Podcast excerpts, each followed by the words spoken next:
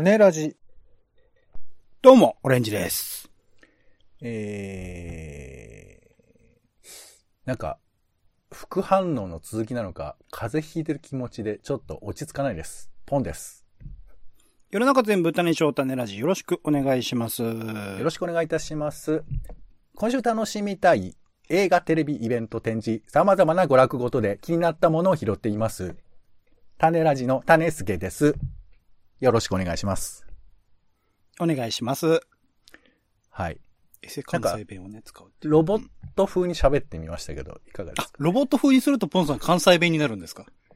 いや、関西弁。関西弁を？関西弁に聞こえたかもしれませんけど、あの、イントネーションが、あ、なんか意味が、法則性が消えたら、こういう風に。ほらほらほらほら。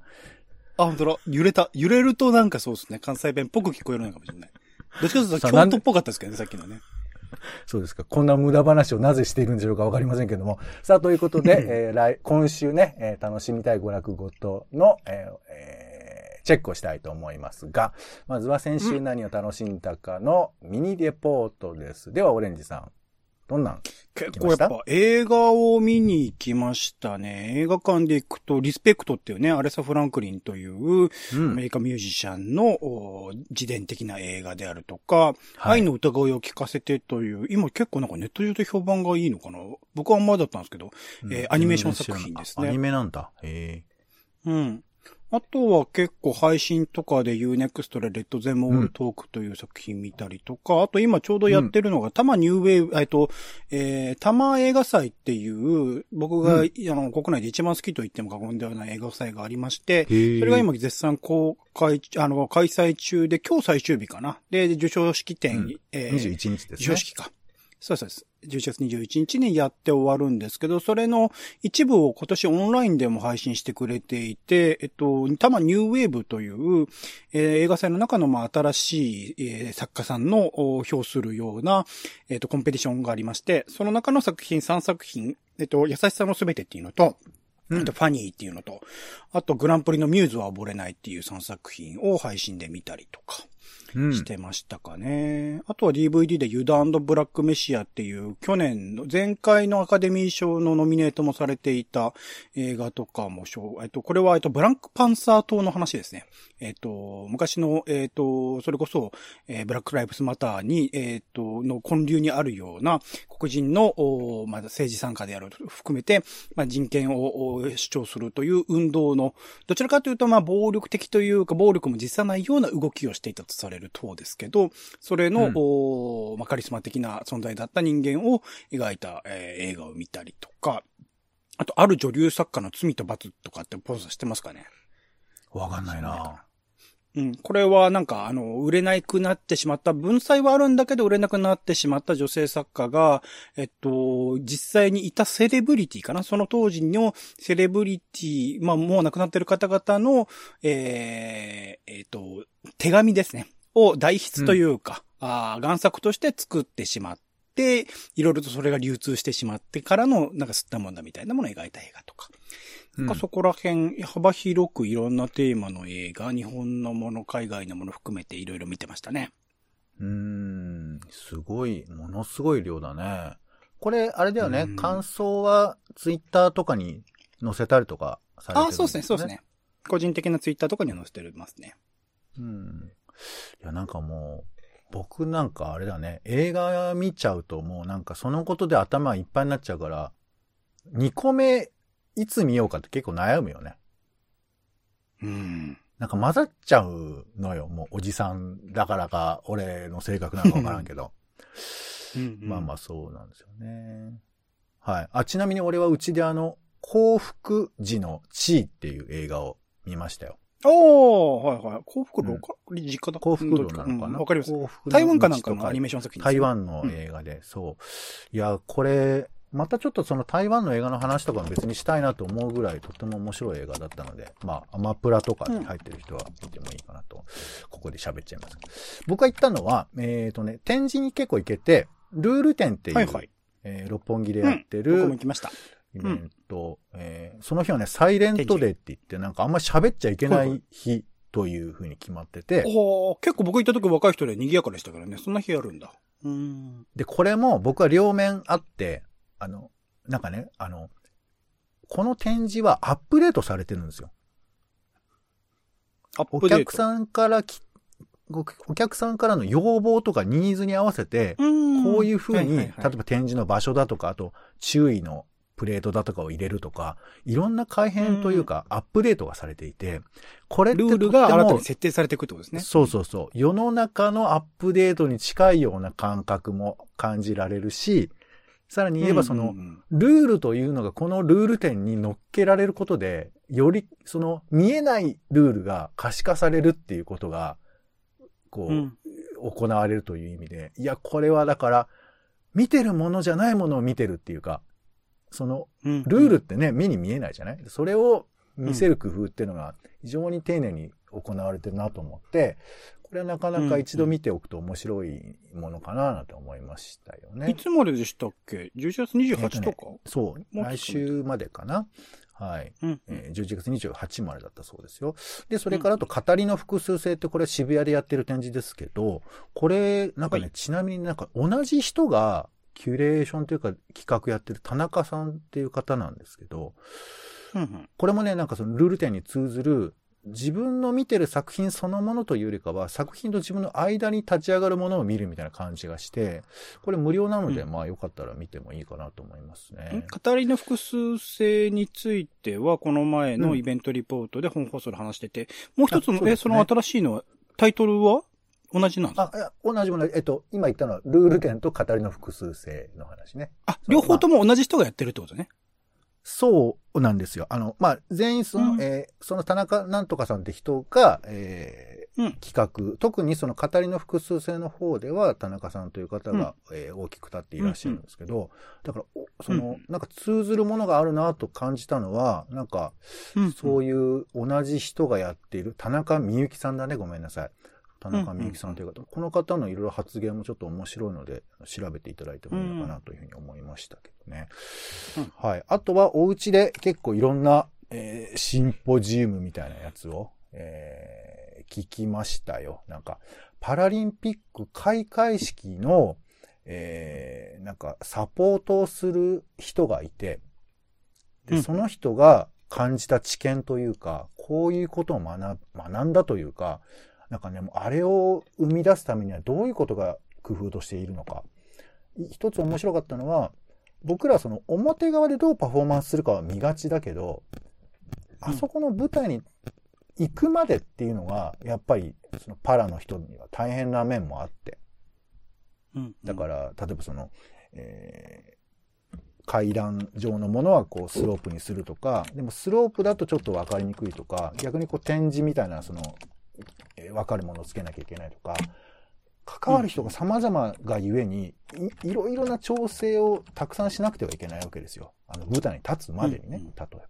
でうんそういうふうなものを一つとしてこぼさずやっていくために、えー新しい役割付けを作ったりとかしてっていうふうな話があって、あ、これちょっと面白かったから、まあちょっと別に話してもいいかなと思うぐらいな感じだったり、お家でこういうことがいろいろ聞けるというのは、すごいなというふうにね、ちょっと思ったり、えーそんな感じでございますかね。うん。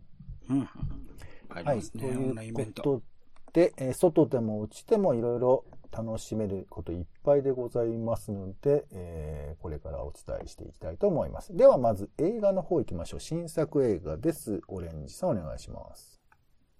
はい。えー、ダヴィンチは誰に微笑むという映画ですね。基本的にこれドキュメンタリーなのかな？なんか一応、レオナルド・ダ・ヴィンチの最後の傑作とされている絵画が、とある家で見つかったみたいな話で、それを最初買った時に13万円で落札したみたいな話があって。なんか、すごいさりげなくなんか階段のところに置いてあるから、なんか、あれ？これもしかしてと思ってね、見つけた人はすごいんですけど、その13万円で落札した絵が、なんとその後いろいろ吸ったもんだがあって、510億円で落札されたっていう。うーん。はい、はい。13万が510億円に化けたまでに、そのアート界においてどういうことが行われているのか、どういう金持ちがどういう理由でそれぞれを買ったのかっていう、うんなんかものを、まあ、2017年だから結構、まあ最近の話ですよね。そこら辺の裏側、なんか予告編だとサウジアラビアのね、あの皇太子とか出てましたね。あのジャーナリストの方はバラバラにして、えー殺害したと噂されているあの人物とかが出てきたんで、なんかすごい、すごい、こう、真っ黒な人がいっぱい出てくる映画なんだろうなと思って、すごく、あの、見て楽しみにしていたので、ようやく公開だなっていうところで。それだけ聞くとそういうなんか事実もの好きなんですよね、やっぱりね。ね。ね。うんはいはいはい。うんね。そういうの見たいなと思っているので、えー、はい11月26日から、えー公開でございます。はい。うん。いいですよ、ポンさん。はい。えっ、と、私はですね、えー、多分、えー、ポレポレ東中野で公開になるのかな？えー、すずさん、うん昭和の火事と家族の物語ということで、えーまあ、うんこれもドキュメンタリーの作品です。横浜大空襲と昭和の暮らしを家族の視点から描いたドキュメンタリーということで、えー小泉すずさんという、あの、あの、すずさんとはまた別なすずさんですけれども。この世界の片隅にのスーさんではないスーさんですね。そうそうそう。まあまあ、こういうお名前の方が多かったんでしょうね。で、うんまあ、予告編とかを見ると、大変なんですよ。この小泉一家はもう関東大震災、建物疎開、学童疎開、まあ、戦争を経て、大空襲もあって、っていうふうなことを乗り越えていくんですけど、まあ、鈴さんが、まあね、今の時代で言うと、こういうことを女性の役割として果たさせるのはどうかっていうふうな意見もあるのかもしれませんけど、いわゆる手仕事っていうやつを、きっちりやっていくんですよ。おはぎ作るみたいなこととかさ。なんかご飯炊くのも、まあ、それはちょっと今のみたいにワンボタンじゃできませんよ。まあ、みたいなことを、あの、結構フィルムに残っているみたいで、こういうふうな、まあ、いわゆる家事労働をやっていく。でもそれ単に労働だけじゃないんだよね。それをやるっていう生き方とか考え方とかみたいなものも、ひいては見えてくるんですけど、なんか、なかなかこれってさ、あの、労働問題とか搾取みたいな言葉にこう回収されがちだと思うんですけど、もうちょっとなんかうんうん紡いでいい歴史があるのかなと思うと、こういうものを見ると、うん。なんかちょっとそういう観点が出てくるのかななと思ったりもするので、ちょっと気になっているという作品ですね。うん。で、ちなみにこの、すずさん、昭和の火事と家族の物語ってあるんですけど、この作品の火事部分だけを、あの、フォーカスした作品もあるんですって。うんこれがね、うん母の手仕事、日々の暮らしの記録ってのあるんですけど、いや、家事だけ見るって、なんか、あんまりピンとこないけど、でももしかしたら、それって面白いことなのかなと思って。じ僕らもほら、家事ってあんまり意識しないじゃない？フューチャーしないじゃない？日々。そんなもんだろうって思ってるから。だからこれを、だけを見るっていう映画もあっても面白いのかなと思って、特に昭和のね、えー、話ではありますので、手でやる家事をちょっと眺めてみたい人は、えー見てもいいのかななんて思います。はい。ということで、えー、母の手仕事、あ、ごめんなさい。えー、ですね。すずさんの作品でした。さあ、では、名画座行きましょうか。はい。今週の気になる名画座は、えっと、飯田橋銀霊ホールでやっている映画ですかね。えっと、アメイジング・グレイス、うーアレサ・フランクリンというドキュメンタリーと、えっと、イン・ザ・ハイツというミュージカルの2本立てで、まあ音楽的なところでの共通点での、うんうんおそらく2作品の並行上映というところになっていると思うんですが、最近それこそリスペクトっていう映画を見て、やっぱアレサ・フランクリンのその反省とかを含めて興味深かったし、やっぱ歌がやっぱすごかったりするので、なんかこの組み合わせ、あの、ミュージカル映画との組み合わせっていうところすごくいいなと思いますかね。うん。そうね、なんか、あの、黒人の権利運動みたいなところとかね、そういうのにも繋がってるなんて話を何かで聞きましたけど、ちょっと気になる方ですよね。うんはい、ありがとうございます。それでは、えー気になる家映画です。お家で見られる映画をピックアップ。えー今回は NHKBS シネマ、えー BS プレミアムですね。これ何度やってもね、面白そうなんですけど、ニューシネマパラダイスインターナショナル版デジタル、えーレストアバージョンということで、11月25日木曜日午後1時から、えー放送ですが、お姉さんこれご覧になってる？あ、見見てます、見てます。映画館で。映画館では見てない。あ、あとあれだ。午前10時の映画祭で見ましたね。あーこれね、ちょっと紹介しといてなんなんですけど、俺、まだ見てないんだよ。なんかすごい映画ファンの中では評判悪いですよね。え、そうなの？うん。映画ファンにも幅があると思いますから、ちょっと一概にどうとも言えませんけど、いや、なんかこれ面白いって聞いてるから、どこで見たらいいのかなって悩むのよね。ああ、なるほど、タイミングはね。うん。そう。オレンジさんは、あの、好きか嫌いかで言ったら、なんかあるんですか？いや、僕は結構感動しちゃったんですけど、はいはいはい。あうんそうなのね。じゃあちょ、そうか、どうしようかなって、ちょっと悩んでいます。うん 何の話じゃ。そして、えーもう一本、えー11月29日月曜日の午後9時ですね、えー、時はそうの青春デジタルリマスター版ということで、えー市川淳監督で、えーお送りする主演元木正宏さんですね。いやー、時はそうといえば、まあ、漫画家界のレジェンドがいっぱいいたっていうことで、今もね、なんかあの、時はそうが再現されたりとかして、えー今、なんか女女性漫画家のなんか展示がやってるみたいですけど、これね、これで僕初めて古田新太を知ったんですよ。ああ、安倍貞男も出てますよね。そうそうそう。ちょっとそそうだね。その辺多い感じなんですけど、なんか本当にね、キャストがね、まあ僕は知らなかったからたまたまよかったんですけど、なんか地味な感じっていうの？なんか、うんうん、うん。有名じゃない顔みたいな。だからやっぱ漫画まあ、家さんの顔もっくんですらなんかすごい馴染んでましたからね。そうそうそう。だからね、いいなと思うし、あと、なんかこう、まあ、どうしても漫画道がね、好きな人とか僕なんかも見ちゃうんですけど、そういうなんか知識で埋められるっていうよりかは、本当にそこに生活してる感じっていうの？なんかこう、えー、練馬あたりのその、アパートで住んでる感じっていうのがすごく感じられるので、えー、まあちょっと、生々しいね、時和荘の精神の雰囲気を味わいたい人は、ご覧になってもいいのかなと。僕これね、映画、これは映画館で見ましたね。はい。はい、いいですね。素晴らしいですね。うん。さあ、では気になるいろいろ行きましょう。えーまずはテレビですね。えー BS えープレミアムでやってる NHK 特集、遠の物語を行く柳田国夫の風景第1部ということで、11月23日火曜日、えー6時10分からですね。まあ、あのね、東京民話なんていうコーナーも、えー、種ラジではやってますけども、うんまあでもあんまりこう民族学っていうのを分かってないところもあったり、柳田国夫だけが民族学かって言われるとまた違うのかもしれないんですけど、やっぱ遠の物語通っとかなきゃと思うんだけど、なかなかこう読むのも難しかったりしますから、こういう映像で見るのがいいかなということ。まあ、あの、当然再放送というかね、NHK 特集時代に放送したものなので、この映像自体がね、ちょっと、えー大事な感じもするかなと思います。さあ、そしてもう一つ、えー、11月27日土曜日ですね、9時から、えー土曜プレミアムドドラフトコント2021ユニットコントナンバーワン決定戦ということで、えー、小峠大悟、春日、又吉、山内が一緒にやりたい芸人を指名して一夜限りの新作コント対決をするということなんですが、なんかちょっと聞いたことあるよね、この感じ。あのーね、年、はい年末？じゃないか。はい。ダウンタウンがやったやつですね。そうそう。ドリームドね、ドリームっぽいやつですよね。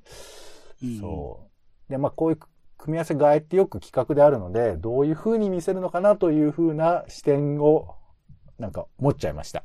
どうなんでしょコう、ね。ンビの片方がいっぱい出てくるんですね。コンビとかトリオとかもねそう。だね。ドラドラフト候補が、あのー本当に、ボル塾のアーニさんとかいろんな人が並んでいて、そこから選ぶ。結構ネタ考えてる系の人が多いのかな。うんうん。そうだね、そうだね。なんかそうだね。はいはい。まあ、空気階段両方出てたりしますけどね。はい。あ、でも、あれだ、よバイキング西村さん出てるから逆だ。うん。はい。シソンのしかもまあ二人出てますね。あ、空気階段二人とか、なんかふ複雑だな。結構複雑ですね。まあ、お笑いファンは盛り上がるということでしょうか。はいなる。ほど。さあ、そして、えー、ちょっとお試しです。気になるネットフリックス。ということで。はい。限ったら、えー配信とかでいいんじゃないですか。。まあまあまあ。Netflix のはいまあ、今スポン回はサーとされてるわけですよ Netflix はい。こなるほどまあ今後はね気になる、えー、フールもあるかもしれませんけども。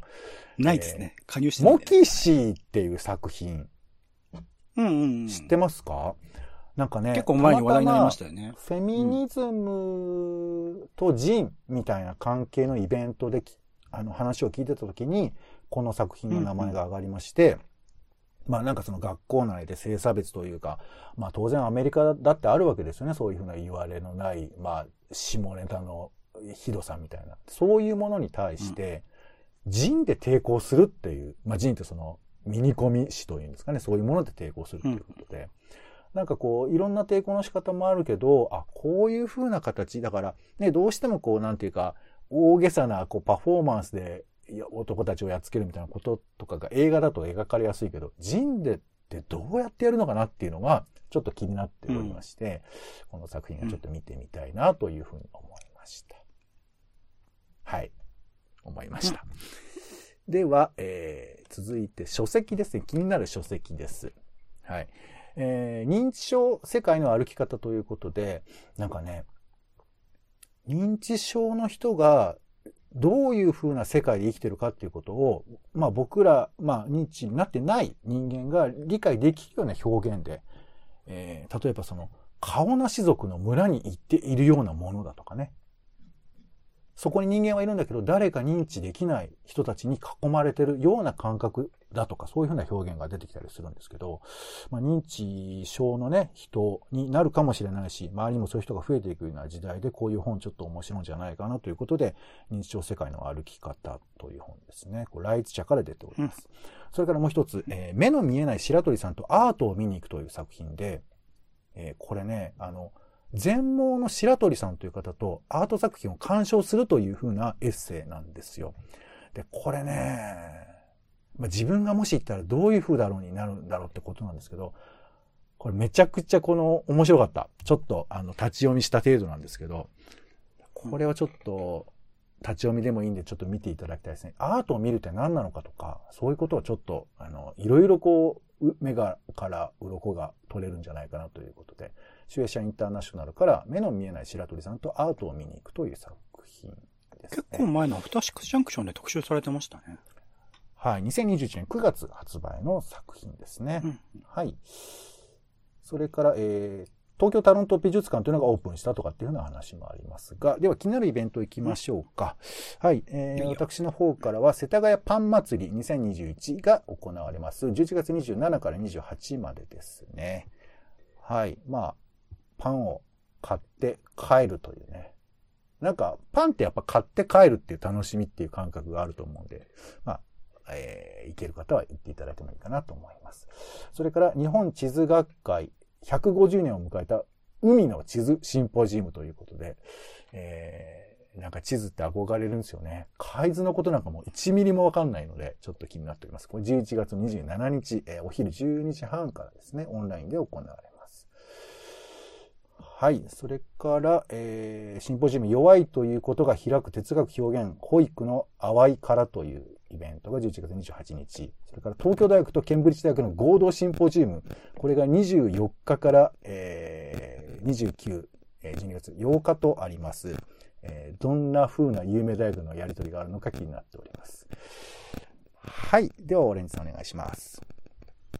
はい。えっ、ー、と、先週もちょっと紹介してたと思うんですけど、一応直前というか配信日当日ですね、11月23日に開催されるのが、文学フリマ東京ということで、いよいよ、まあ、文フリ、まあ、あの、文学作品、本当幅広いです。漫画も小説も雑誌もいろいろとありますけれども、それを扱ったあ即売会みたいなものがあ行われます。東京流通センターですね、蒲田の方かな、のところで行われますので、ぜひぜひ、えっ、ー、と、興味ある、あの、文学にね、興味あったりとか、うん、ここでしか販売されないものもあったりしますので、えー、うん、事前にある程度ネットとかで、えっと、文学フリマとかで検索して、めぼしいものを見つけていくと当日、うね、ね、あの、見過ごすこと結構広いんですよね。探すの当日、うん、まあ一応カタログみたいのもらえるとは思うんですけど、そこから探すのも結構大変だったりするので、事前に興味ある人チェックしておくといいんじゃないかなと思います。あとは、えっ、と、地域スクランブル大作戦、光栄に集え地域の視点というイベントがあるそうです。えっ、と、うん、なんかその地域活性化を全国各地で行っているスペシャリストの方が集まっての、まあトークイベント、活動事例の紹介とか、それぞれのお悩み解決コーナー。まあ基本的にはリアルの場所、えっと、イベントとしてリアルイベントでやるみたいなんですけど、一応オンライン YouTube ライブでも配信がされるそうなので、こういう地域の課題解決とかに興味がある人は見てみるといいんじゃないでしょうか。えっと、申し込みが必要だけど、一応無料ということでございます。はい、ありがとうございます。では気になる展示行きましょう。えー、私からは、えー、我に触れよ、コロナ時代に修復を考える展というのが、えー、慶応義塾のアートスペースで行われているそうです。えー、まあ、いわゆる修復ですよね。え、なんかほら、修復結構失敗しちゃったみたいな話もあったりしますけど、え、この辺の話が、え、展示などで行われているそうです。12月3日まで、え、開催されているそうです。それから、ちょっと忘れてたんですけど、芸術祭がいろいろとやっていますね。えっ、ー、と、マインドトライアルとか、北斗アートプログラムとか、えー、それから、えー、市原アートミックスとかやっていますので、こちらの方はちょっと、ってるやつかな、うん、はい、結構複雑なので、とにかく調べていただきたいところではありますが、まあ、アートミックスは12月26日まで、北斗アートプログラムは12月12日までですね。はい。えー、マインドトライアルは11月28日までか。はい。えー、まあ、ちょっとチェックいただいて、えー、ご覧いただければなと思います。はい、お姉さん。はい、え僕の方からは年度道20周年記念片桐仁創作大百貨店ということで、ギャラリーアーモという後楽園にあるギャラリーみたいですね。文京区のあたりにあるところで、11月20日からもうすでに始まってますが、片桐仁さん、まあもともとはね、ラーメンズとして、えっと、笑い、コント、コンビとしてすごく活躍をされていた方ですが、最近は、えっと、まあ20周年って言ってるんだよね。年度で作った、えっと、いろいろなキャラクターとか、あの、グッズ、グッズというか造形物の展示とかもね、今までやってきましたけど、それをまとめた展示のようでございます。